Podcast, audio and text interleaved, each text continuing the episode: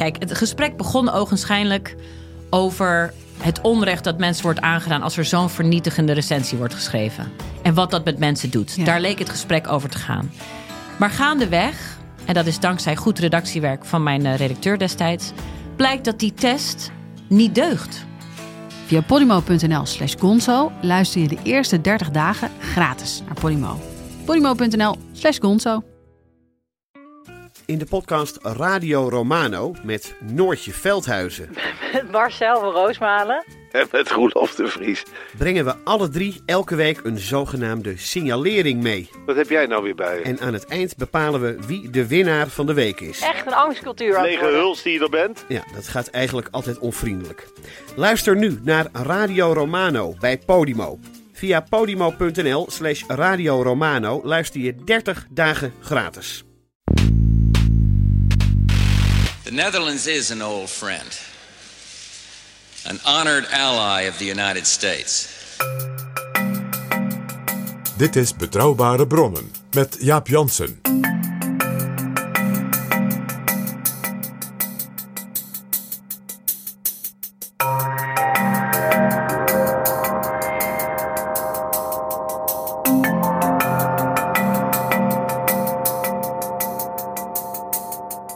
Hallo, welkom in Betrouwbare Bronnen 138 en welkom ook PG.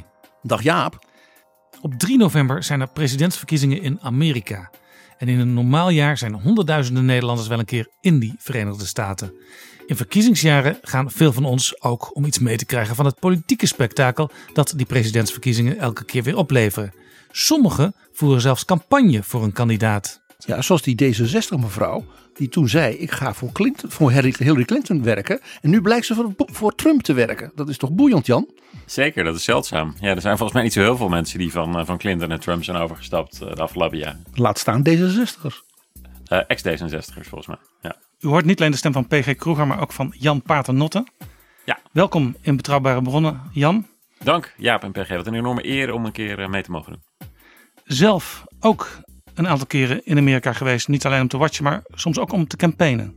Ja, ik heb eh, voor eh, Barack Obama ben ik een dagje langs de deuren geweest in Cleveland.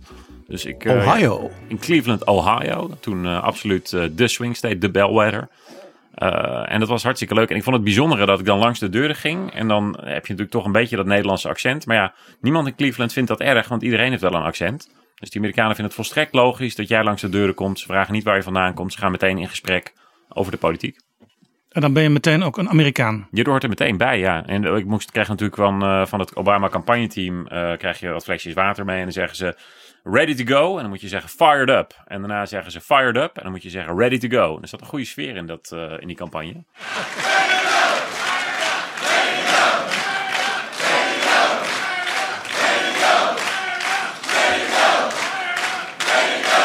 Wonnen ze Ohio? Ze hebben Ohio gewonnen. Zeker. Kijk. Twee keer zelfs. En daarna, eh eh, Ohio had een enorme swing naar Trump. Dus Dit jaar kan dat eigenlijk niet, hè? Campaignen vanuit Europa in Amerika. nee.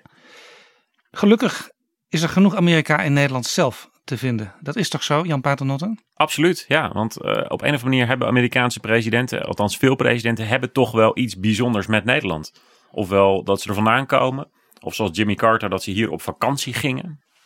Heel veel van dat soort verhalen eh, zijn er. Jan Paternotte sinds 2012 Tweede Kamerlid. Hij maakt, ik zei het al, deel uit van de fractie van D66. Welkom nogmaals. We gaan in het spoor van de Amerikaanse presidenten die ooit in Nederland op visite waren.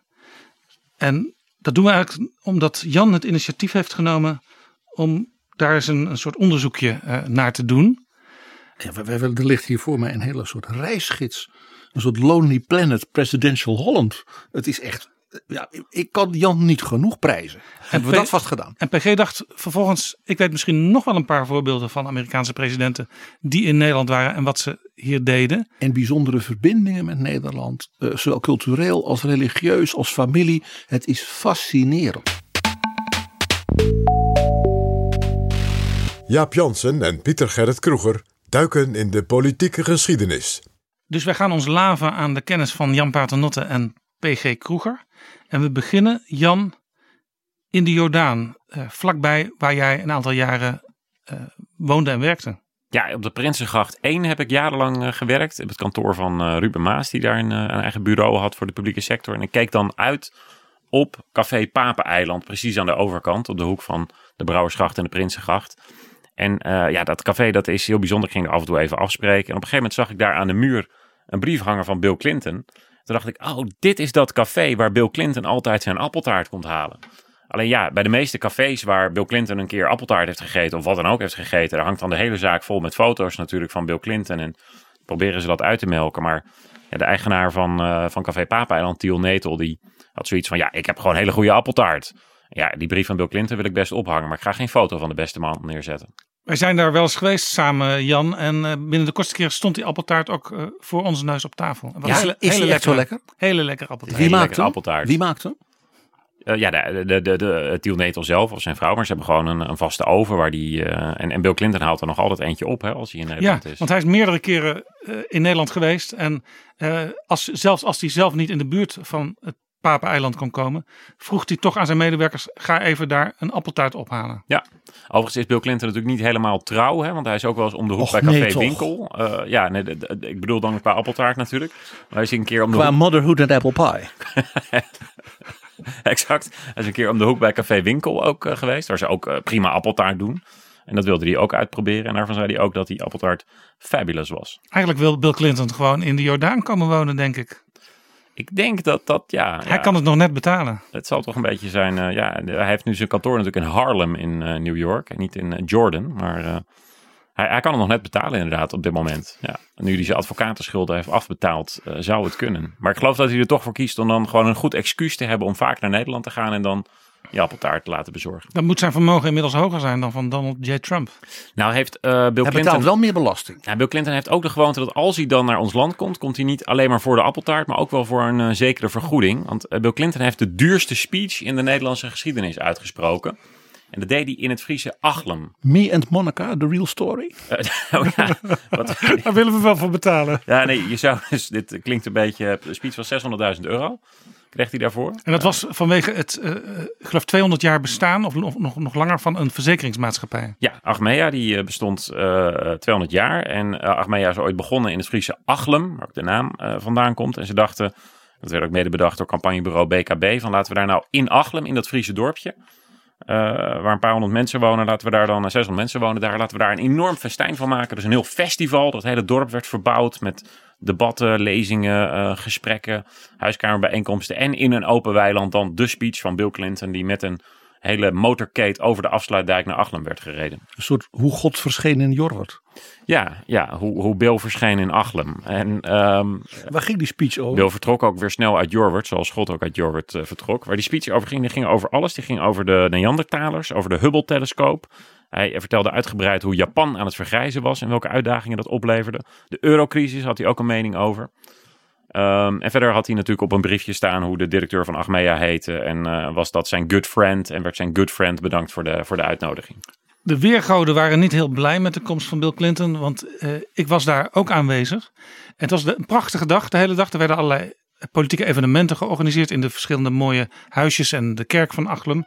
Maar ongeveer een, nou, drie kwartier, half uur voordat Clinton zou gaan spreken, begon het te gieten zoals het eh, de afgelopen week ook in Nederland gegoten heeft.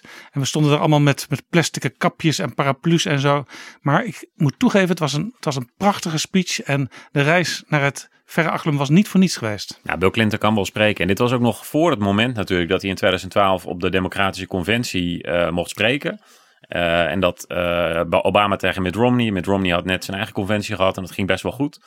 Het is toch een beetje de vraag, ja, wat is nou de reden om Obama te herverkiezen? En Bill Clinton die begon een waanzinnig eloquent betoog. Eh, het liep gigantisch uit. Hij deed het voor het grootste deel uit zijn hoofd. Eh, maar de Amerikaanse televisienetworks die hadden al lang naar een ander programma moeten gaan, maar die bleven toch maar dat uitzenden, omdat het toch Bill Clinton was en er een bepaalde magie nog uitkwam. Nou, ik denk, nou, met de kennis van nu zou dat wel eens de laatste keer kunnen zijn dat hij Amerika zo greep met zijn, eh, zijn charisma en zijn, zijn welsprekendheid. Hij werd vanaf dat moment door Obama de explainer in chief. genoemd. Explainer in chief, ja. Het was waarschijnlijk, de, Secretary of Explaining Things. het was waarschijnlijk de duurste speech ooit in Nederland. Maar Bill was het natuurlijk te doen om die appeltaart. Absoluut. We gaan naar een andere plek, Jan. Oud-Vossemeer in Zeeland. We komen er niet vaak. Net als in Achlem. Nee, het is dan, hè, dat is wel aardig om dan even van de Amsterdamse Jordaan waar, eh, eh, en, en de Achlem, waar natuurlijk eh, het, het eh, bos staat van de toerist, om dan naar Oud-Vossemeer in Zeeland te gaan. Maar ja, je zou toch kunnen zeggen dat dit dorp misschien wel van alle plekken in Nederland de meeste invloed op de wereldgeschiedenis heeft gehad. De meeste invloed op de wereldgeschiedenis. Ik ben het helemaal met Jan eens. Nou ja, Franklin eh, D. Roosevelt en Theodore Roosevelt, twee Amerikaanse presidenten, die eh, kunnen hun roots terugleiden naar dit dorp. En alle twee in de top 10 van de historici van de beoordeling van de kwaliteit, effectiviteit, daadkracht en visionaire eh, eh, tijd van het presidentschap. Ja. Een En- oom en een neef, dat is echt heel bijzonder. Absoluut. Precies, en die twee, Theodore en Franklin, die waren familie van elkaar, maar niet heel nabij. Maar hun wortels leiden wel naar Zeeland. Ja, de wortels zijn allebei naar een 17e eeuwse Nederlandse eh, familie eh, gegaan. Klaas Martens van Roosevelt. Die eh, emigreerde in 1650 naar het toenmalige New York. Nou, acht jaar later was hij al overleden. En zijn zoon Nicolas die was dan het stamhoofd in, eh, in Amerika. Eh, en daar zijn eigenlijk twee takken uit ontstaan. één op Long Island en één eh, in Hyde Park aan de Hudson rivier. En eh, de Long Island tak, daar komt Theodore vandaan. En Republikein. Maar wel een, een republikein van een heel ander snit dan wat je tegenwoordig eh, kent. Hij, heeft bijvoorbeeld, hij staat aan de basis van het idee van nationale parken in Amerika, om maar wat te noemen. Nou, En het, republikeinen breek, zijn nu niet bekend en het breken van monopolies en van, Exact. van Google en Amazon en Facebook van die tijd. Dus dat waren de grote eh, eh, spoorwegen, de grote Big Steel. Want er zijn dus echt grote bedrijven gesplitst, hè, omdat ze Ja. te machtig werden. Ja, dat heeft hij. Hij was de trustbuster eigenlijk. Hij heeft de, de grote, ja, grote conglomeraten die, die de regels bepaalden in de Amerikaanse economie, heeft hij opgesplitst. Hij En was waren ook- gehaat. die bedrijven waren daar ook doodsbang voor. Laten we even naar hem luisteren. Theodore Roosevelt in augustus 1912. The great fundamental issue now before our people can be stated briefly. It is, are the American people fit to govern themselves, to rule themselves, to control themselves? I believe they are. My opponents do not. I believe in the right of the people to rule. I believe that the majority of the plain people of the United States will, day in and day out, make fewer mistakes in governing themselves than any smaller class or body of men, no matter what their training, will make in trying to govern them. I believe again that the American people are as a whole capable of self-control and of learning by their mistakes. Our opponents pay lip loyalty to this doctrine, but they show their real beliefs by the way in which they champion every device to make the nominal rule of the people a sham. I am not leading this fight as a matter of aesthetic pleasure. I am leading because somebody must lead, or else the fight would not be made at all. Hij is president geworden eigenlijk bij toeval. Of in ieder geval, het was niet de bedoeling. De Republikeinen hadden namelijk William McKinley, wat gewoon een keurige aristocraat was, de vertegenwoordiger van die elite. Die was de president. Maar ja, die had wel een populaire vicepresidentskandidaat nodig. En deze, ja, eh, Theodore Roosevelt was kolonel geweest, had een belangrijke rol gespeeld in de Spaans-Amerikaanse oorlog. En gouverneur van New 1898. York. Dus de van stemmen New York. van New York, dat was toen de staat met de meeste kiesmannen, die kwamen vanzelf binnen. Ja, die hadden ze nodig. Dus daarom werd Theodore op dat, eh, op dat stembiljet gezet. Van ja, je bent vicepresident, dat maakt niet uit. Maar ja, toen zei er wel iemand van... maar deze maloot zit straks wel één hartslag verwijderd van het presidentschap. En toen William McKinley vermoord werd... eh, overigens ook in de staat New York in Buffalo door een eh, anarchist... Bij een wereldtentoonstelling. bij een wereldtentoonstelling.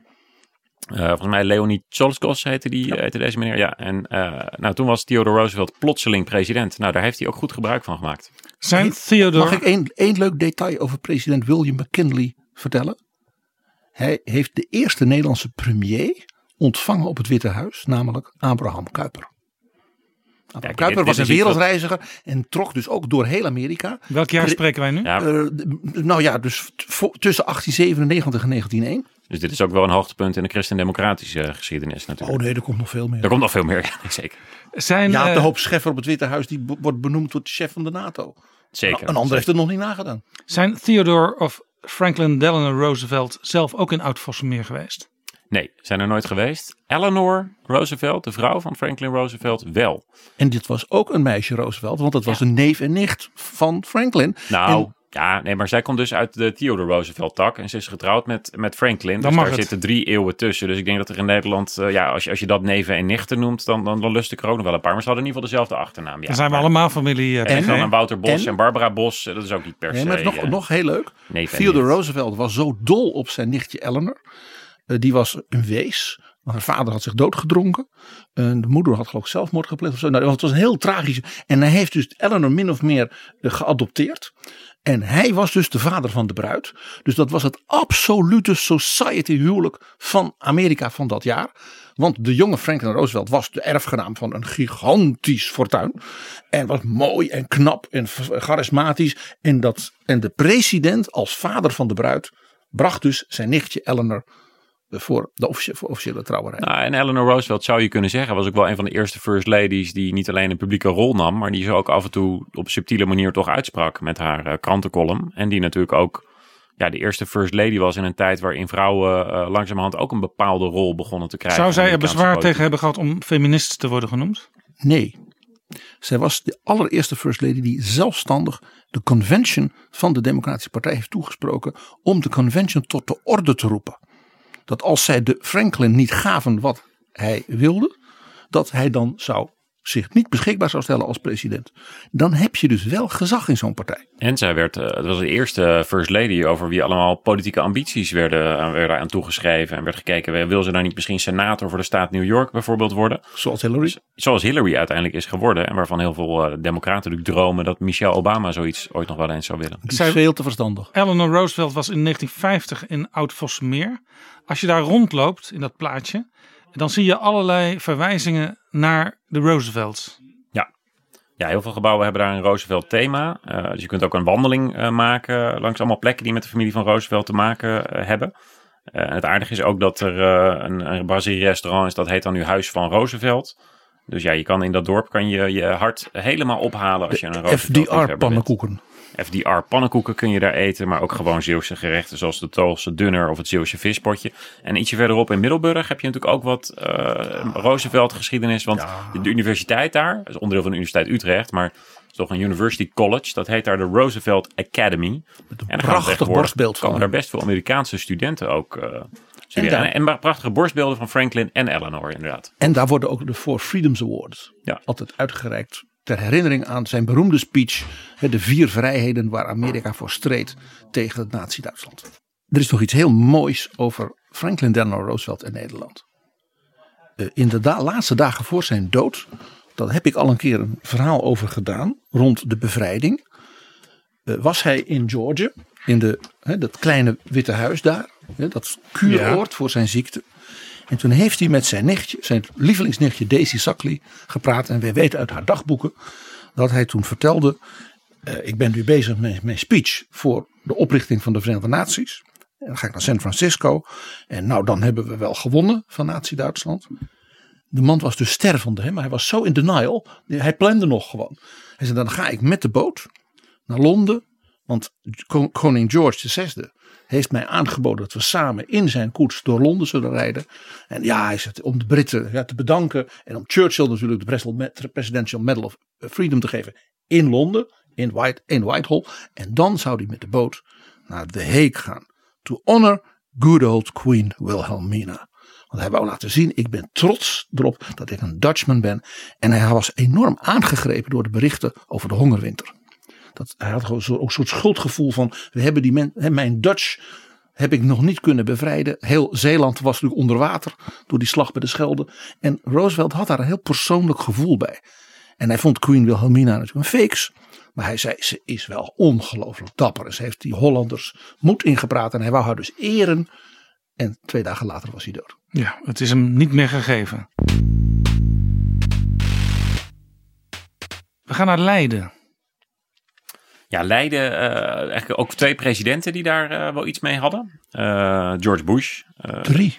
Drie, ja, je zou kunnen, ja, de, de, de Bushes natuurlijk sowieso. Want de Bushes hebben een, een Pilgrim Fathers achtergrond. En dat is dit jaar precies 400 jaar geleden. Precies. Het ja. is, we vieren dit jaar de Pilgrims die in 1620 gevlucht voor hun godsdienst en de vrijheid. Dat moet een D66 aanspreken.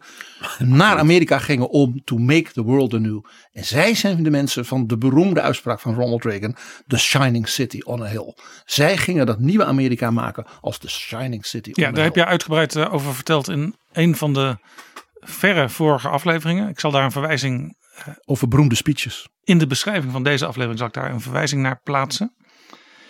Dus Leiden is eh, belangrijke pilgrimplek. Ja. Elke Amerikaan die eh, die geschiedenis kent, die weet ook van de stad Leiden. Ja, precies. Daarom is Leiden is daar een, een begrip. Eh, en eh, de, er is een American Pilgrim Museum eh, in Leiden. Je hebt daar de Mayflower Bookshop. Dat is een van de beste Amerikaanse boekhandels eh, van Nederland. ja, Mayflower was ook de naam van het schip Juist. waarmee 400 jaar geleden, ruim 400 jaar geleden, De Mayflower. En dat is nog steeds, eh, dat als de Amerikanen hebben over, eh, ja, ben je nou een Amerikaan van het allereerste uur? Eh, Zijn jou, jouw afstammelingen in 1620 van die boot gestapt? Dan zeiden ze, they came right off the Mayflower.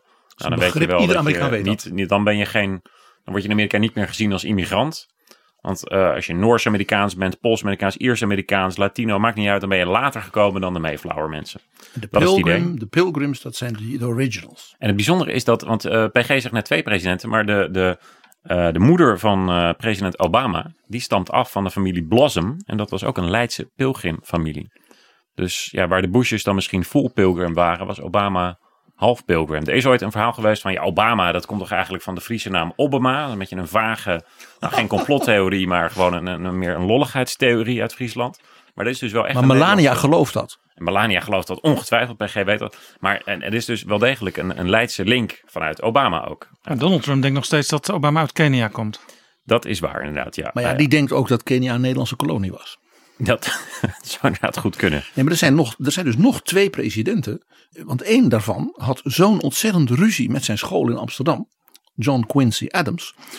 eh, dat de vader, John Adams, die in Amsterdam wa- was als, eh, ik zal maar zeggen, eh, ambassadeur van de, de, het nieuwe Amerika.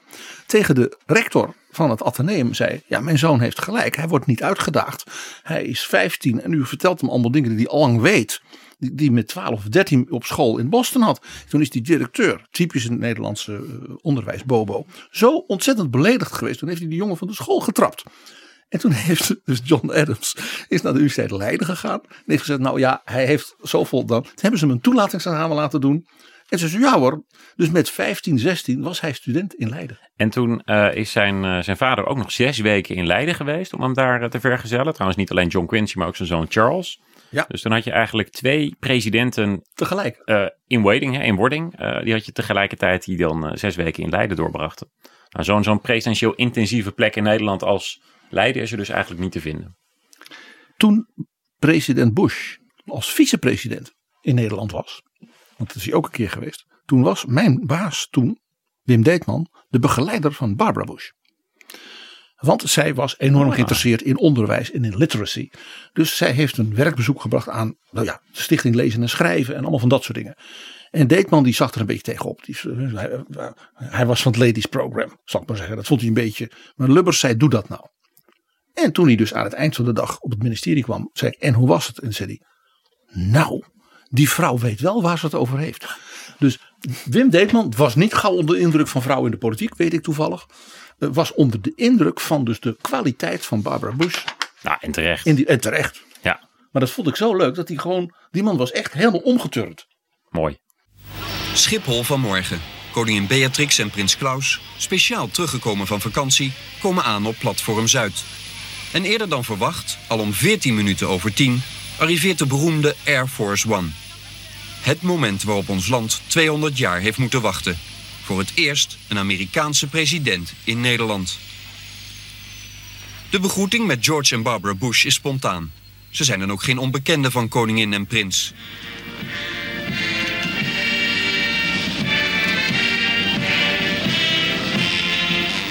Met de even tevoren overgevlogen en gepantserde limousine vertrekt de president naar Den Haag. Met achter hem een communicatiewagen waarmee Bush per satelliet rechtstreeks kan telefoneren met het Witte Huis. En dan de aankomst op het werkpaleis van de koningin aan het Noordeinde om 6 over 11. Hier zal de vermoeide Bush vanavond slapen. Maar eerst is er nog even tijd voor een kopje thee. Sluipschutters in de dakgoot waken over zijn veiligheid. In het drukke programma is om 13 voor 12 even tijd om over politiek te praten. In de Trevenzaal aan het Binnenhof hebben Bush en Lubbers... samen met onder andere minister Baker en Van der Broek van Buitenlandse Zaken... slechts 50 minuten de tijd om te praten over internationale thema's... als de wereldeconomie en het milieu. En op het Katshuis volgt om 5 over 1 een tweede gesprek. Keurig volgens programma. Ook hier een ontspannen sfeer. Tekenend voor de goede verhoudingen tussen beide bondgenoten. Vredesvraagstukken en de situatie in Oost-Europa... zijn tijdens deze tweede ontmoeting de belangrijkste onderwerpen. Om tien voor half vier komt de lange stoet in Leiden aan. En hier eindelijk veel publiek. Bush bezoekt de sleutelstad omdat zijn voorvaderen, de Pilgrims... in 1620 hier vandaan naar Noord-Amerika vertrokken. In de Pieterskerk houdt de Amerikaanse president een indrukwekkende toespraak. De snelle terugtocht van Leiden naar Den Haag, zoals de veiligheidsagenten die gepland hebben, gaat niet door. De kogelvrije limousine loopt vast in het enthousiaste Leidse publiek. En Bush beloont de Leidenaren en zoekt ze op. Typerend voor de ongedwongen en gezellige sfeer van het bezoek.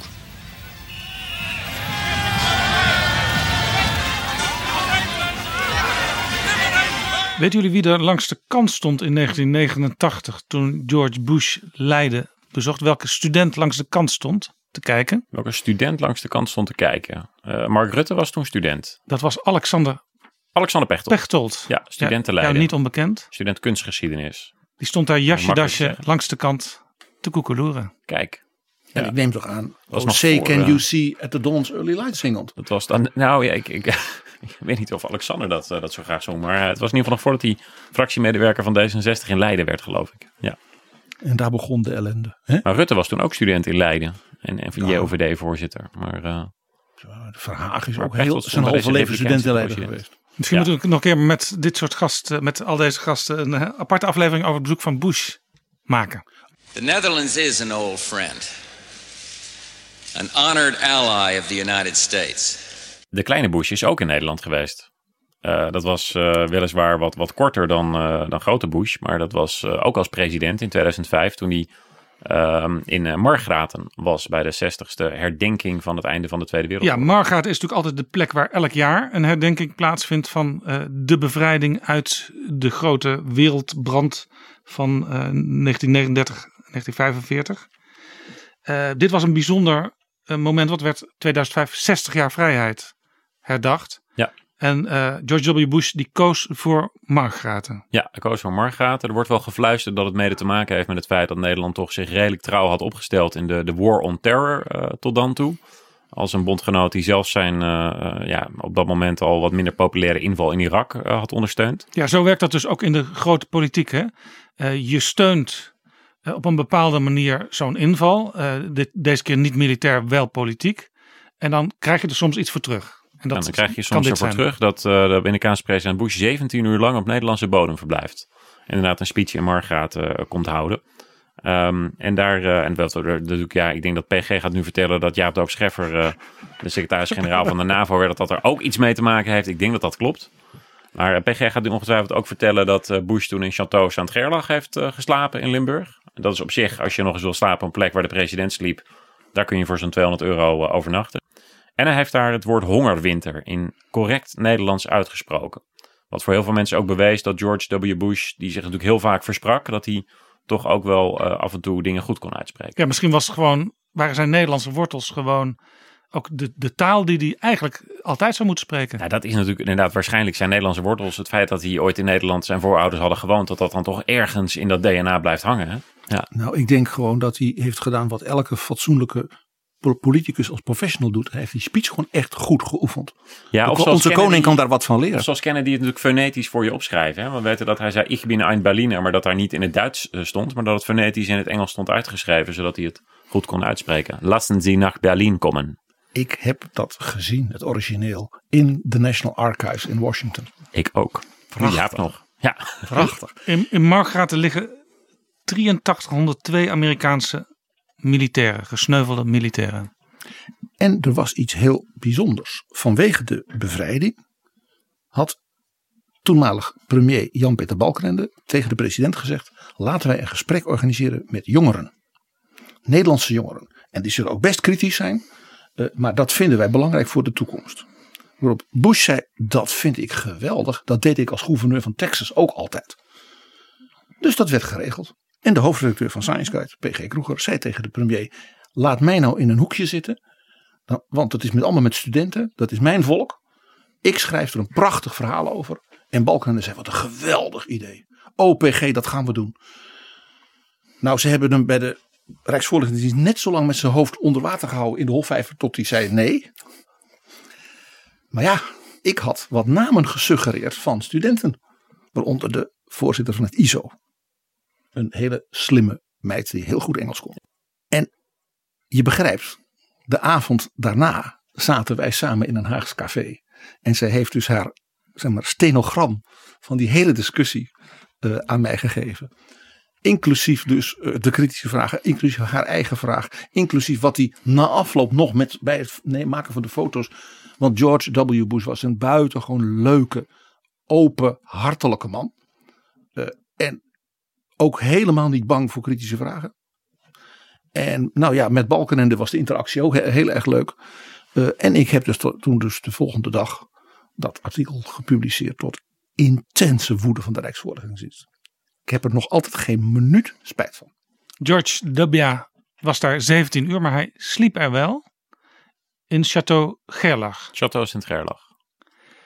En nou kom ik vaak in hotels waar ze een presidentiële suite hebben. En dan blijkt heel vaak dat dat gewoon een naam is die ze er maar opgeplakt hebben. Dat heeft helemaal niet met een werkelijk bezoek te maken. Want dan hadden we misschien deze lijst nog veel langer kunnen maken. Maar je kunt dus in Château Gerlach, neem ik aan, in de presidentiële suite boeken. Nee, nee, dat, eh, dat, dat, dat, is wel aardig. Hè? Als je dan even, je pakt Café Papen-eiland. Die zeggen, ja leuk dat Bill Clinton hier zijn appeltaart haalt. Maar we gaan niet plotseling Café Bill Clinton worden.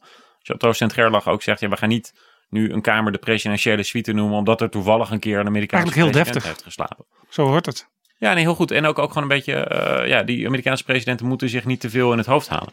Bovendien denk ik dat binnenkort er een andere suite komt in Chateau Sint-Gerlach. Ja, de Camille Eurling suite. Nee, de oh. Angela Merkel suite. De Angela Merkel suite. Want het Chateau Sint-Gerlach is een heel belangrijke plek in de geschiedenis van het CDA.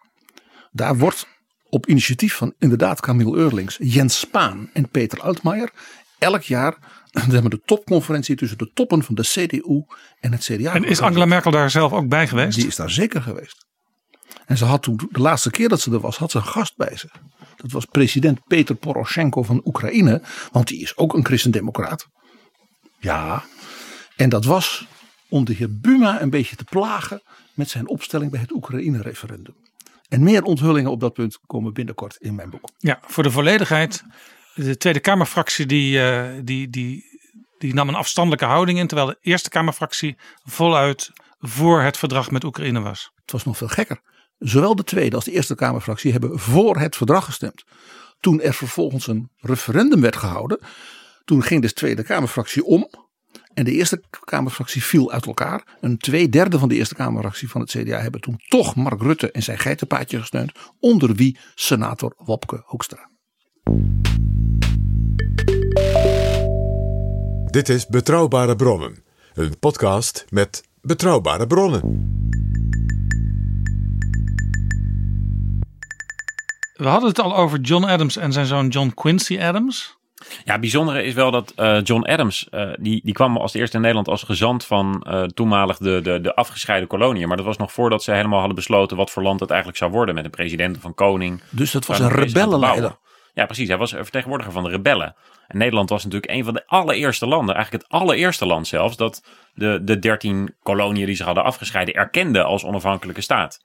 En dat uh, kwam goed uit, want John Adams die had namelijk goed de Europese geschiedenis bekeken. En die zag eigenlijk in de opstand onder leiding van Willem van Oranje tegen de Spanjaarden, zag daar een model in. Niet voor niets was Nederland toen de republiek. Had zich afgescheiden van een, een groot koninkrijk. En dat überhaupt het model van een republiek was toen ook uh, nieuw voor het eerst sinds de Romeinse tijd. George derde koning van Engeland was de Philips II van de Amerikanen. Exact, ja. En zo, zo werd die vergelijking ook gemaakt. Dus John Adams vond het fantastisch om dan in Amsterdam uh, tussen 1780 en 1782, echt begintijd van die natie. George Washington was dus nog lang geen president. Om toen daar de, de Amerikaanse koloniën te, te vertegenwoordigen. En, en geld op te uh, halen. Geld op te halen, steun voor de opstand. Want de oorlog was ook nog bezig tegen de Britten tot uh, 1783. En ook om natuurlijk inderdaad ideeën op te doen voor hoe je dan zo'n onafhankelijk land gaat opbouwen. Ja, dit is ook het mooie wat ik vaak hoor uit de verhalen van PG in Betrouwbare Bronnen. Eigenlijk in alle tijden was er een soort globalized elite die elkaar ontmoette, die brieven schreven natuurlijk, ja. maar ook bij elkaar op bezoek ging. En vaak ook met elkaar verzagerd waren via huwelijk, via familiebanden. Uh, soms heel verrassend. Ik heb aan het eind van deze editie een heel bijzonder verhaal over een jonge Amerikaan. Misschien wel de meest beroemde Duitser aller tijden. En een van de allerberoemdste Fransen aller tijden. Dat komt straks. Dus je hebt eigenlijk altijd al globalized elites gehad. Dat vind ik ook altijd interessant als ik zelf in Amerika ben. Ik loop een boekwinkel binnen en zeker als ik een tweedehands boekwinkel binnenloop, zie ik altijd verwijzingen naar eh, Nederland. Ik zie altijd Nederlandse auteurs waarvan ik niet kon vermoeden dat die zo gelezen worden in Amerika nog steeds. Maar ja, elke Amerikaan kent Hans Brinker en de Silver Skates. Beter nog dan wij Nederlanders Hans Zeker, Brinker ja. kennen. Het is, helemaal, Als je het is namelijk helemaal. gaat vragen van uh, wie stak zijn vinger in de dijk, dan komt niet meteen Hansje Brinker naar boven. Nee, maar, Nou, nog een keer. Dat is een Amerikaans kinderboek. Dat zogenaamde standbeeld wat ze hebben gemaakt is gewoon gedaan voor de toeristen. Want het is namelijk helemaal geen Nederlands boek.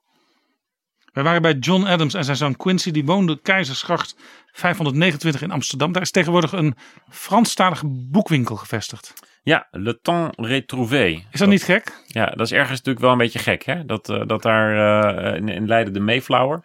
Maar ja, dan toch die Franse boekwinkel. De Franse Revolutie. Uh, die kwam korte tijd nadat John Adams daar heeft gewoond. En die Franse Revolutie was dan weer mede gemodelleerd op de Amerikaanse Revolutie. Ook natuurlijk een verlichtingsrevolutie waar het, het koninklijk juk werd afgeworpen. De, dat het een Franse boekhandel is, is heel goed. John Adams woonde namelijk okay. een tijd in Parijs bij Benjamin ja, Franklin. Tuurlijk, ja. En in die periode kwam dus ook Thomas Jefferson, de derde president van Amerika, die zou dus ooit Adams opvolgen, kwam ook naar Parijs. En daar is de bijzondere levenslange vriendschap ontstaan tussen Abigail Adams, dus de moeder van John Quincy, en Thomas Jefferson. En toen dus John Adams en Thomas Jefferson nou ja, gebrouilleerd raakten, politiek, toen is het Abigail geweest die door haar, met haar brieven naar Thomas Jefferson uiteindelijk voor de verzoening heeft gezorgd van die twee mannen. Ja. Of, of en, Thomas... moet, en hier moeten we natuurlijk wel even bij noemen dat John Adams en Thomas Jefferson op exact dezelfde dag uiteindelijk zijn overleden. 50 jaar. Niet, niet wetend dat het op exact. dezelfde dag als 50 jaar exact, na de onafhankelijkheidsdag. En ja, dat is een feit wat iedere, iedere liefhebber natuurlijk moet kennen. Ja, nog even John Adams. Hij schreef over de Nederlanders. Het land waar ik vertoef is het eigenaardigste ter wereld. Ja, nee, dat is natuurlijk wel aardig hè, dat hij op basis van zijn, zijn eigen onderzoek tot de conclusie komt. Wat een inspirerend land. Ik moet weten uh, hoe zij dat hebben gedaan met die opstand tegen de Spanjaarden. En dan woont hij hier en dan vindt hij ons eigenlijk maar een eigenaardig volkje. Kanaar, ja, kano, kanaille, zei Voltaire al. Uiteindelijk is het natuurlijk wel zo dat wie vindt Nederlanders nou niet eigenaardig in de wereld? Wij. Ja, wij zelf, omdat we er natuurlijk aan gewend zijn. Maar we zijn nee, wij vinden onszelf de norm. eigenaardig. En, be en belemmerde die gedachte hem in het overnemen van uh, politieke ideeën? Absoluut niet. Nee, dat was natuurlijk aardig. Hij uh, stond helemaal open voor die politieke ideeën. Maar het interessante is wel dat Nederland uh, op dat moment nog een behoorlijk gedecentraliseerd bestuur had. Het eerste moment dat wij heel centraal werden aangestuurd is natuurlijk door de Spanjaarden, of door de Fransen moet ik natuurlijk zeggen, opgelegd. Met uh, een één wetboek van strafrecht, met ja, de provincies. Zoals nu, we nu altijd nog... over de Fransen nog steeds zeggen, dat is een zeer centraal vanuit Parijs geregeerd land. Precies, en toen waren we natuurlijk nog, nog net de republiek, de zeven provinciën. Uh, en uiteindelijk Thomas Jefferson was de man van uh, het federalisme. Die wilde dat de staten in Amerika de macht hadden. En toen Thomas Jefferson het overnam van John Adams, het eerste wat hij deed was de helft van alle ambtenaren ontslaan. Uh, Washington wordt meteen werd het een, een desolate stad. Want ja, hij vond dat, al dat, dat allemaal ambtenaren zich gingen bezighouden met het bestuur van dat land flauwekul. dat moeten die staten zelf maar doen. We hebben alleen een soort van klein secretariaat daar helemaal aan top van dat land. dus het, het bestuursmodel wat John Adams daar zag, uh, dat was juist datgene wat Thomas Jefferson voorstond toen hij eenmaal president was. En Adams wilde juist een sterke federale staat. Dezelfde Thomas Jefferson, die dus een aanhanger was van de Franse Revolutie, die natuurlijk een ultieme vorm van etatisme was. Exact, ja, zo, zo zie je ook inderdaad hoe, uh, ja, hoe, hoe, hoe, makkelijk die politieke filosofie van de ene inspiratie op de andere uitkomst over kunnen gaan. Ja, ik begin bijna te verlangen naar een Monty Python's Flying Circus-achtige discussie tussen Adams, Jefferson en nog een aantal anderen, misschien ook nog een paar Fransen erbij. Ja. Nou, ja, die, dat mooi zijn. discussie ja. werd gevoerd, onder andere in kranten in Amerika, die in het geheim door Thomas Jefferson werden opgericht om John Adams te bestrijden. Die kochten journalisten om. Maar daarvoor. het was uiteindelijk wel zo dat ze na hun pre- beide presidentschappen hadden ze een uitgebreide briefwisseling, die ook dus twee decennia nog doorging. Tot ongeveer vlak voordat ze allebei om het leven eh, kwamen. En daar zie je wel een bepaalde beschaafdheid en respect voor elkaar in. Het is natuurlijk zeer de vraag of Donald Trump en eh, Joe Biden ooit nog eens zo'n soort briefwisseling zullen gaan opzetten. Waar het niet wegneemt dat de verkiezingscampagne van 1800, dus de zittende president Adams met zijn tegenkandidaat Thomas Jefferson, de allersmerigste verkiezingscampagne in de Amerikaanse geschiedenis was. En misschien dit keer wordt ingehaald, maar nou, ik weet niet. Klein voorbeeld van die smerigheid. Eh, dus dat men elkaars kranten zat om te kopen. Eh, de smerige geruchten. eh, er werd onder andere rondgestrooid. Echt fake news-achtig. Dat John Adams zich tot koning wilde laten kronen. En meer van dat soort dingen. Over Thomas Jefferson gesproken, die is ook in Nederland geweest. Maar hij kwam in Nederland om paviljoen Welgelegen te schetsen. En dat is interessant, want paviljoen Welgelegen, daar is betrouwbare bronnen 16 opgenomen. Oh, kijk. Want ik ben op bezoek geweest toen bij de toenmalige commissaris des Konings. Er is natuurlijk wel een, een Johan link dat Remkes. alles, alles van waarde in deze wereld. Dat heeft een link met of betrouwbare bronnen, of Jaap Jansen, of PG Kroeger, of alle drie. Zo zie je maar dat alles met alles samenhangt in Alles hangt met deze alles samen. wereld. Ja, of nou, het- het wordt nog leuker. Welgelegen was het paleis van koning Lodewijk Napoleon van Holland. Want dat was het soort ik ben konijn van Holland. Contain, Duel en Sinidom. Die was, dat was een, een, ja, wij zouden nu zeggen een soort Rem Koolhaas-achtig modern gebouw. En- en het- waar hij als Fransman dacht, ja, dat is het soort stijl wat ik wel een beetje gewend ben. Die vond dat Den Haag, dat we hebben het er wel eens over gehad, een dump, een dorp van niks.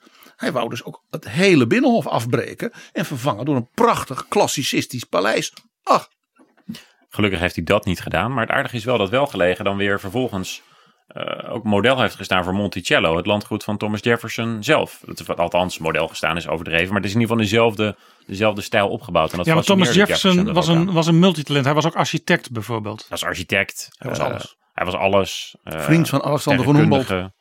Eh, schrijver. eh, ja, nee, Thomas Jefferson was alles. Filosoof. Ik eh, vergelijk Jan Terlouw wel eens met, met Thomas Jefferson. En als je bij Jan Terlouw thuis komt, dan, dan staat daar die sterrenkijker. De man heeft natuurlijk kinderboeken geschreven. Volwassenenboeken, dat heeft hij allemaal gedaan. midden in de nacht als hij thuis kwam van zijn Haagse politieke avonturen. Is natuurkundige, dus ja, dat, hij is eigenlijk de Thomas Jefferson van de Nederlandse politiek. Nou ja, hij, heeft ook, had ook alle tijd. Want Inmiddels al wat ouder dan Jefferson ooit is geworden. Ja, ja. daar lag natuurlijk ook alle tijd ervoor. Want die de enige ene keer dat hij dan vicepremier was, was het kabinet dan een half jaar gevallen.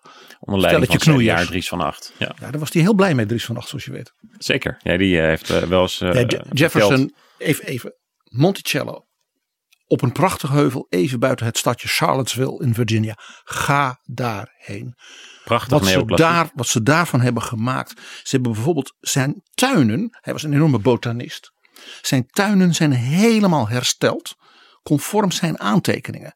Dus waar de sla was, waar dat soort bloemetjes. En de, van alle, alle zeg maar, bedjes van die tuinen is de geschiedenis daar te koop. Je kunt ook zaadjes kopen van dus de lievelingsbloemen van Jefferson. En dat zijn dus de bloemen hè, die, die altijd zijn geweest. Was, was alles uit die tijd nog te kweken? Ja. En soms zijn er dingen echt gemuteerd en veranderd. Het is magnifiek. Al zijn Goede uitvindingen. botanische vraag, eh, Jaap. Ja. Ja. Al zijn uitvindingen, want hij was een enorme uitvinder, zitten in dat gebouw. Eh, bijvoorbeeld de dingen die Lewis en Clark na hun grote tocht door Louisiana eh, van de Indianen meenamen. Die schonken ze aan hem. Dat is daar ook allemaal. Ja, ik als historicus, ik kon er niet kan- weggaan bijna. Je kan dat he- het fantastisch combineren met een bezoek aan Mount Vernon. Dat is het landgoed van, eh, van George Washington. Ook vlakbij, vlakbij Washington, wat er nu ook als een nationaal park is ingericht. En het interessante is, daar is ook het door Jefferson zelf ontworpen grafmonument. Daar is hij ook begraven. En het interessante is wat hij daar opgeschreven heeft over zichzelf. Dat is een tekst van hemzelf. En dan zegt hij, hier ligt begraven Thomas Jefferson, schrijver van de Declaration of Independence, de opsteller van de grondwet van de staat Virginia en de oprichter van de University of Virginia in Charlottesville. En dus niet Secretary of State onder Washington, president van 1800 tot 1808, de man die Louisiana kocht van Napoleon. Hij staat ook niet dat hij, dat staat ook niet zijn hele leven failliet is geweest en dat hij slavenhouder was. Maar die drie dingen, daarvan zei hij, daarmee ga ik de wereldgeschiedenis in. Niet met mijn presidentschap. We zien kerken, we zien velden waar gesneuvelden liggen. Uh, we zien prachtige uh, paviljoenen, we zien grachten. Eén president. Appel, appeltaart. Eén president. Die ging op fietsvakantie. En waar ging hij naartoe? Naar Zandvoort. Ja, ja dat is toch mooi hè? Dat je, je bent, Jimmy Carter. Je bent Jimmy Carter. Je hebt een, een wat matig presidentschap gehad. Hij heeft natuurlijk wel een uitstekend ex-presidentschap gehad. Want Jimmy Carter heeft geweldig werk voor de wereldvrede verricht sindsdien. Gaat op vakantie. En hij uh, denkt ik ga naar Zandvoort en ik ga fietsen. Want ja, op zich was het wel zo van als je gaat fietsen in de wereld, ja, dan moet je naar Nederland. Dus als je echt dat wil. Ja, Pindabura, Georgia, die in Zandvoort komt fietsen, is natuurlijk sowieso een zeldzaamheid. Maar dan ook nog de enige president die ooit op vakantie ging in Nederland. Was Zandvoort de plek die door zijn fietsvriend Dries van Acht was aangeraden? Ja, dat zou het dan moeten zijn. Aan de andere kant zou je natuurlijk zeggen dat Dries van Acht zegt: nee, ga nou fietsen waar wat heuvels zijn. En doe het Ga nou naar niet, Château eh, verder van, eh, van, van, ja, precies. Ga dan niet verder van de Heilige Landstichting eh, bij Nijmegen, waar, waar Dries van Acht woonde, vandaan Zandvoort. Dus dat kan ik me niet voorstellen. Nee. Dus ik denk dat hij toch op, eh, waarschijnlijk heeft hij toch gewoon de Lonely Planet Europa eh, gepakt. En werd er gezegd dat vlakbij Amsterdam er een, een beach is. Als je dan echt naar een beach wil. En dacht hij, ja, ik moet naar de beach. En dat werd Zandvoort. En de maar hij is Hollandse- vanuit Zandvoort door de duinen is hij dan ook heel helemaal naar Den Haag eh, en terug gefietst. De Hollandse zeelucht heeft er misschien wel aan bijgedragen dat hij inmiddels de langst levende oud-president van de Verenigde Staten is. Langstlevende oud-president van de Verenigde Staten. Langstlevende ex-president. En, en daarmee... eh, En ja, het langste huwelijk van een Amerikaanse president in de geschiedenis. Want Rosalind en Jimmy zijn George en Bar Bush voorbij. Kijk, en, dat, en dat, ja, dat, dat is lastig om ze daarmee nog in te halen. Donald Trump gaat dat in ieder geval niet doen. En Bill Clinton ook niet. Inderdaad. Maar die, eh, het, het- ja, het is toch bijzonder. Zo'n fietsvakantie. Is de enige president die op vakantie ging naar Nederland. Is meteen de langstlevende. Is het toeval? Kan niet missen. Kan niet We, missen. we kijken eventjes in Buurmalsen. Wijs dat even aan op de kaart, Jan. Ja, we gaan eventjes nu naar de Betuwe. eh, de West-Betuwe. En dan zou je denken van ja, de West-Betuwe. Ik kom zelf uit de Bommelerwaard, daar niet al te ver vandaan. Maar is dat nou de meest logische plek om de roots van een Amerikaanse president te zoeken? Die ook Nou, nog ja, Nederlands dus. sprak in zijn jeugd. De enige president die in het Nederlands werd opgevoed, want die is namelijk geweest, Martin van Buren. Hij is natuurlijk lang niet zo bekend als de Roosevelt. Zijn stempel op de geschiedenis is ook een heel stuk kleiner.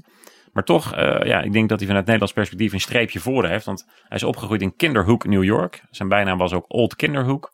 Nederlands was zijn eerste taal. Engels leerde hij pas op school. En dat terwijl zijn bedovergrootvader Cornelis van Maas eh, vanuit Buurmalsen emigreerde naar eh, New York, toenmalig in Nieuw-Amsterdam.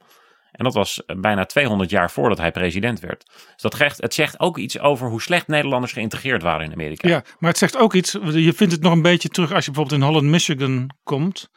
Dat emigranten heel lang kunnen vasthouden aan hun wortels. En dat vaak ook wel tot conservatisme leidt. Waar de, de mensen om hen heen, die niet uit een bepaalde la- land of streek komen, eh, al veel progressiever zijn in hun Ja, daden dat, dat, is, en doen. dat is fascinerend. Er is een interessant boek van, eh, van Frans Verhagen, The American Way. Dat gaat over de verschillende immigratiegolven in Amerika. Ieren, Polen, Italianen en Nederlanders. En hij laat eigenlijk zien dat de Nederlanders het langste vasthouden aan hun eigen taal en hun eigen cultuur.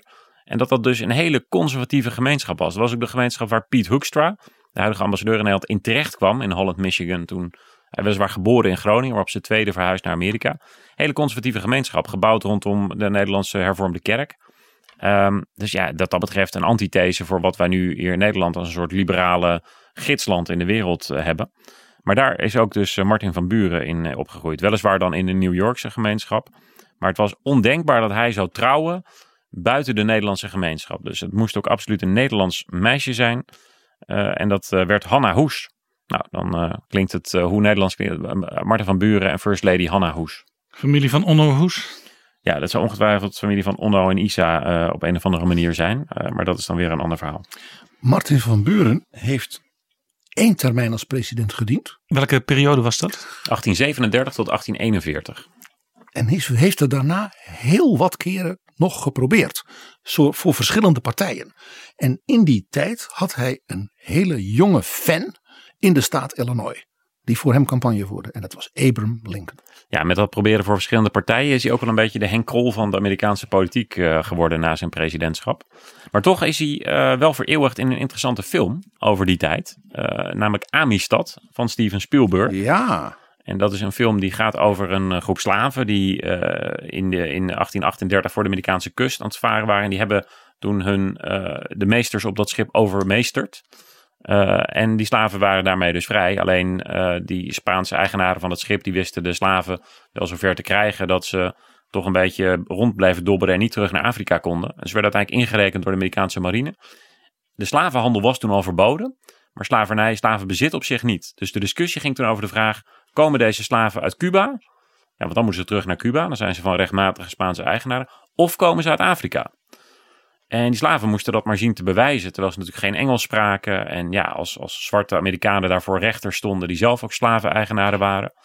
Maar die film laat prachtig zien hoe uh, eerst Matthew McConaughey, uh, maar daarna ook Anthony Hopkins, uh, voor het Hoge Rechtshof hun vrijheid voor elkaar weten krijgen, waardoor ze terug konden naar Afrika. Een heel bijzonder verhaal. Je zou ook dus kunnen zeggen en dat Anthony Hopkins speelt daarin oud-president John Quincy Adams. Want dat is de enige president in de geschiedenis die na zijn presidentschap gewoon parlementslid werd. En daarom mocht hij dus pleiten als parlementslid voor het Hoge Rechtshof.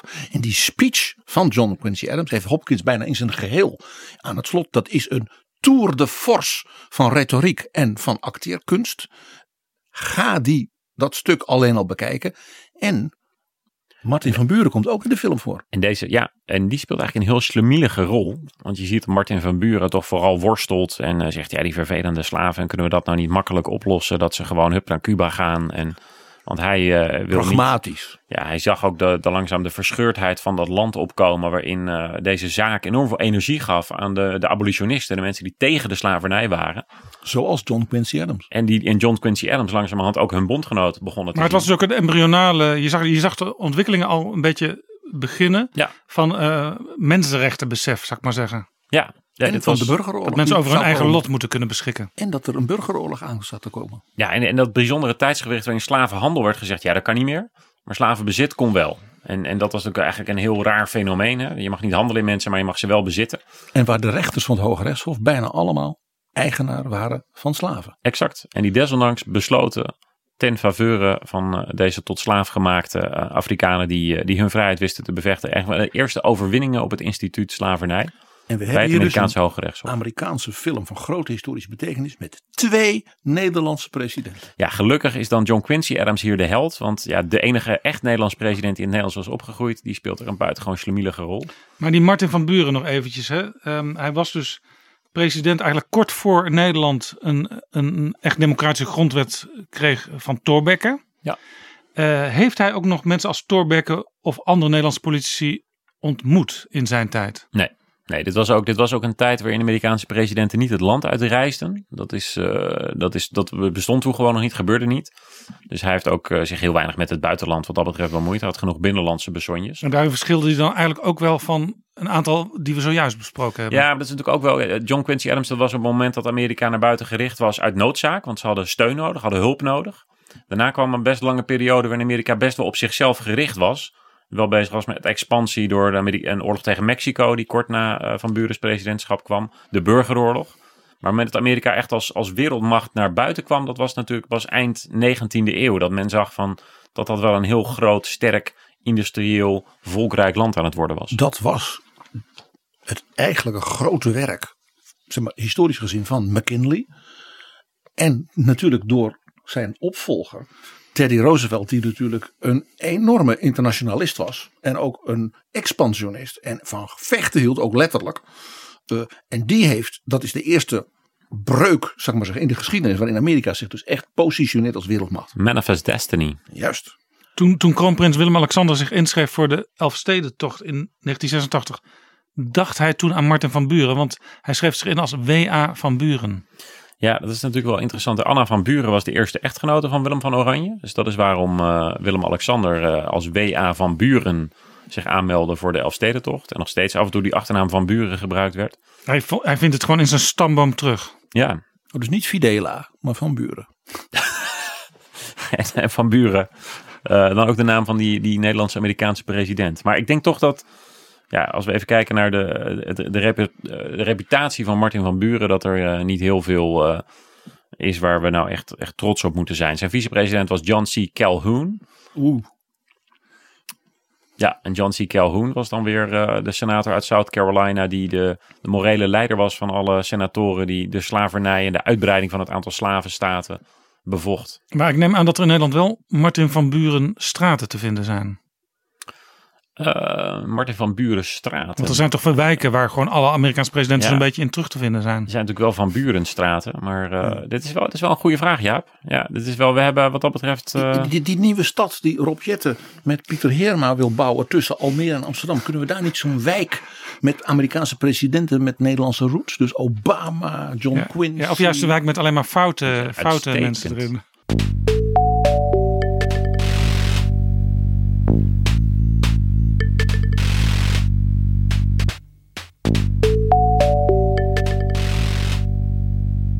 Jan, we hadden het al eerder over de wording van de Amerikaanse natie zoals wij die nu kennen.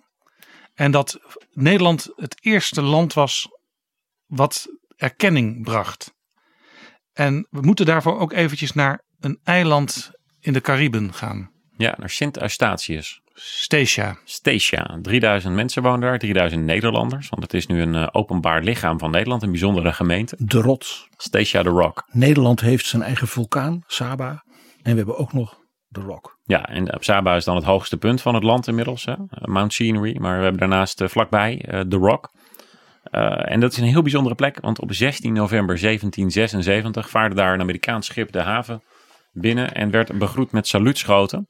Saluutschoten die werden afgevuurd eh, normaal gesproken alleen maar voor een onafhankelijke bevriende natie.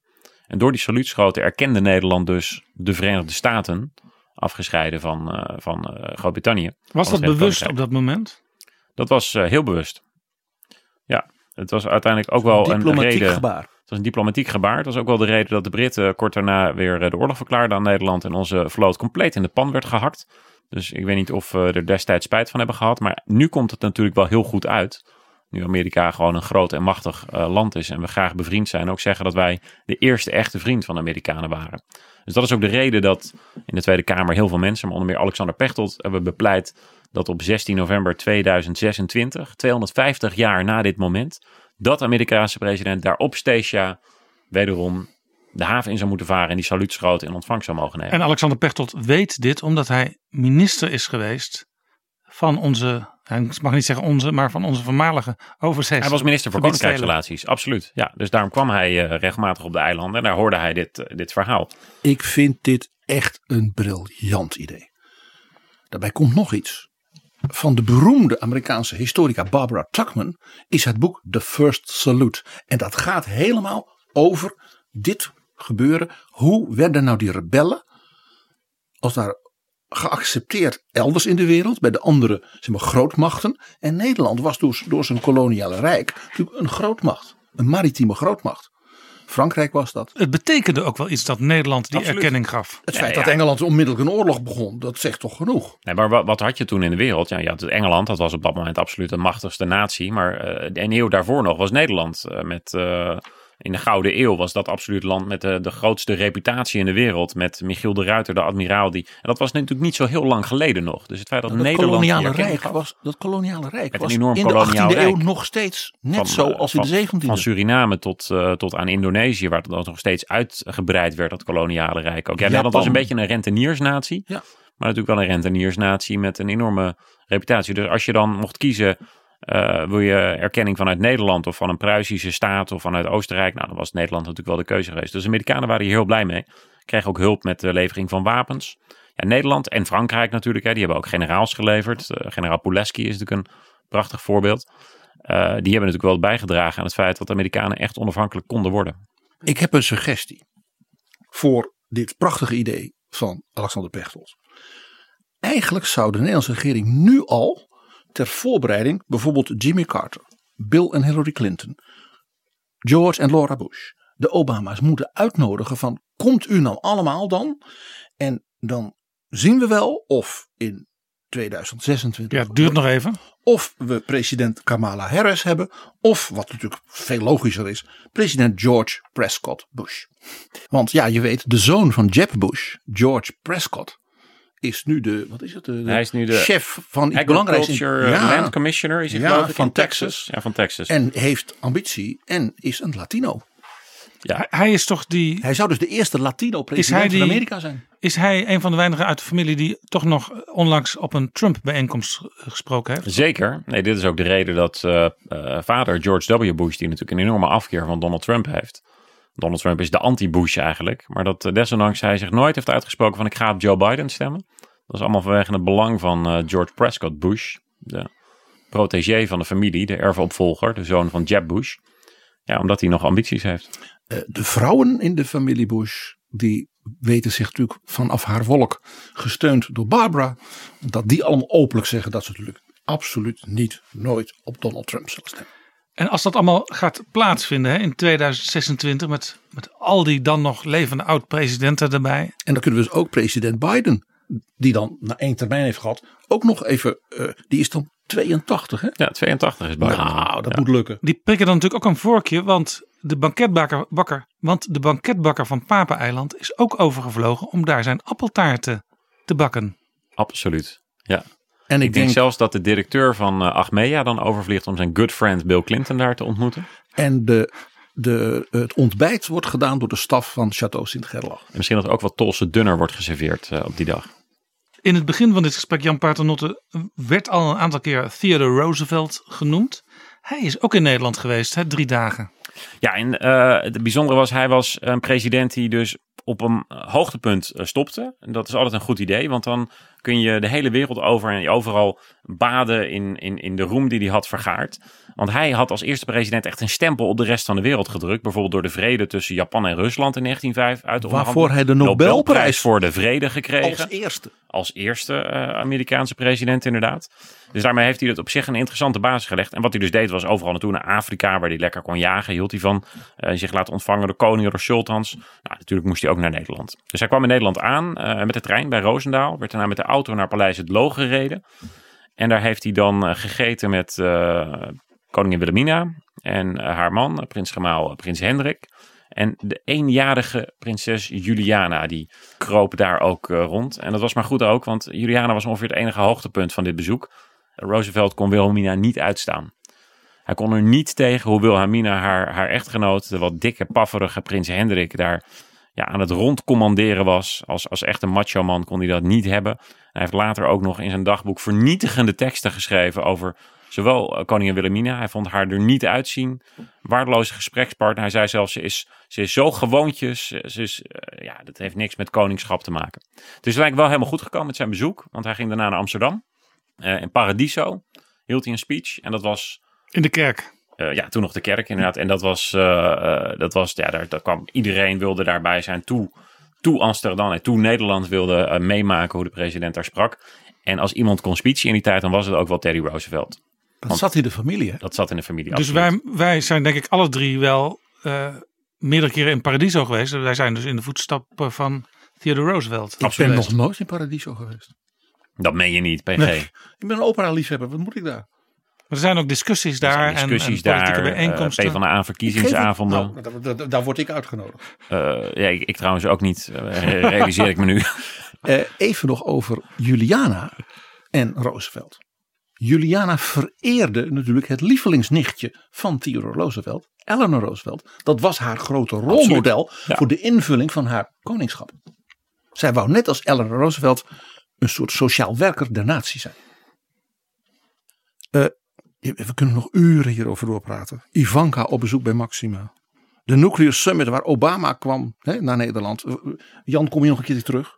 Ja, nee, we gaan gewoon, we gaan gewoon door inderdaad. Want deze reisgids die, eh, die is nog lang niet compleet. Jij kan daar echt veel geld aan verdienen. Bij Lonely Planet. Maar Jaap, ik, heb, ik had het al aangekondigd. Ik heb nog iets heel bijzonders.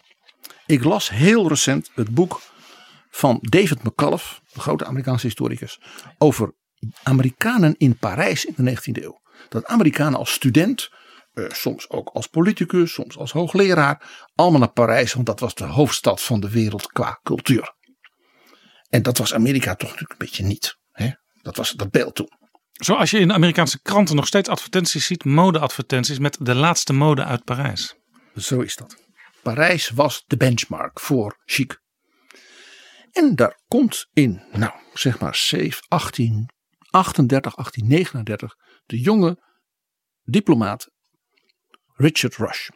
De zoon van Benjamin Rush, een van de ondertekenaars van de Declaration of Independence. En dan was je iemand als je de zoon was van een founding father. Dus hij wordt uitgenodigd voor de salon en de soirée van de minister van Buitenlandse Zaken, meneer Guizot. En ontmoet daar meerdere keren twee mensen die voortdurend met elkaar discussiëren. En hem er ook bij betrekken. Omdat ze alle twee iets met Amerika hadden. Die ene was een Franse edelman die ook minister van Buitenlandse Zaken werd daarna. Alexis de Tocqueville. En dus zei ik ben in Amerika geweest. Dus alle ervaringen van de Tocqueville in zijn beroemde boek besprak hij dus met deze jonge diplomaat. En toen kwam er een man van in de 70 bij, die veel discussieerde met Tocqueville. Hij zei: U bent de zoon van Benjamin Rush. Wat vind ik dat leuk? Ik ben nog bij uw vader geweest. Toen ik in 1805 op het Witte Huis op bezoek was en een aantal weken in Washington bij president Jefferson, waar hij uw vader toen een belangrijk assistent van was. Dat was Alexander von Humboldt. Ik wist dus niet dat Von Humboldt en de Tocqueville met elkaar in Parijs hele politieke discussies hadden. Alle twee zeer progressief. En alle twee zeiden: die koning Louis-Philippe, dat gaat eraan. Er komt een nieuwe revolutie. 1848 kwam die. Ik heb over Alexander van Humboldt toen verteld dat hij met de studenten rebellen in Berlijn dus in discussie ging. En toen was hij al 80. Ja. Dus tussen de Tocqueville en Humboldt was er dus Via Amerika. Waarbij dus het gezamenlijke belangstelling voor Amerika het, de verbinding was. Ik wist dit niet. Ik, ik dacht, dit moet ik onze luisteraars vertellen. Ja, en zo zie je dat ook in weer nieuwe geschiedschrijving nieuwe inzichten naar boven kunnen komen. Want we hebben zowel de Tocqueville als de gebroeders Humboldt in betrouwbare bronnen natuurlijk een keer uitgebreid behandeld. En die verbinding toen was mij dus niet bekend. Want anders had ik dat natuurlijk al meteen verteld. Ja, bedankt dat ik het even kwijt mocht. En wij danken samen Jan Paternotte voor dit prachtige verhaal waar geen eind aan komt. Want ja, presidenten, oud-presidenten blijven natuurlijk reizen. De band tussen Amerika en Nederland die zal altijd blijven bestaan onder welke omstandigheid dan ook. Dus er zal nog veel meer te vertellen zijn in de nabije toekomst. En Jan, jij gaat mee hè, als we betrouwbare bronnen op Sint Eustatius gaan opnemen in november Absoluut. 2026. Absoluut. 16 november 20, eh, 2026. Zet het in de agenda. Dan zitten we in het eerste kabinet Jetten, dus dan moet jij tijd hebben. Absoluut. Heel goed, PG. Jan Paternotte, hartelijk dank voor dit mooie gesprek. Heel graag gedaan.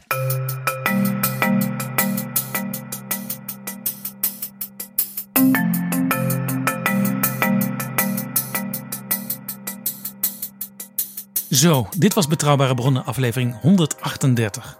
Deze aflevering is mede mogelijk gemaakt door We Nederland. En natuurlijk door donaties van luisteraars via de site vriendvandeshow.nl slash bb.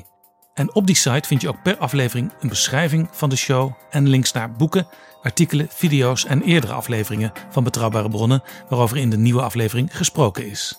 vriendvandeshow.nl slash bb. De volgende aflevering verschijnt iets eerder dan gebruikelijk. Niet op vrijdagochtend, maar al op donderdagmiddag. En die gaat over de toekomst van de Nederlandse defensie. Tot dan, tot volgende keer. Betrouwbare bronnen wordt gemaakt door Jaap Jansen in samenwerking met dag en nacht.nl.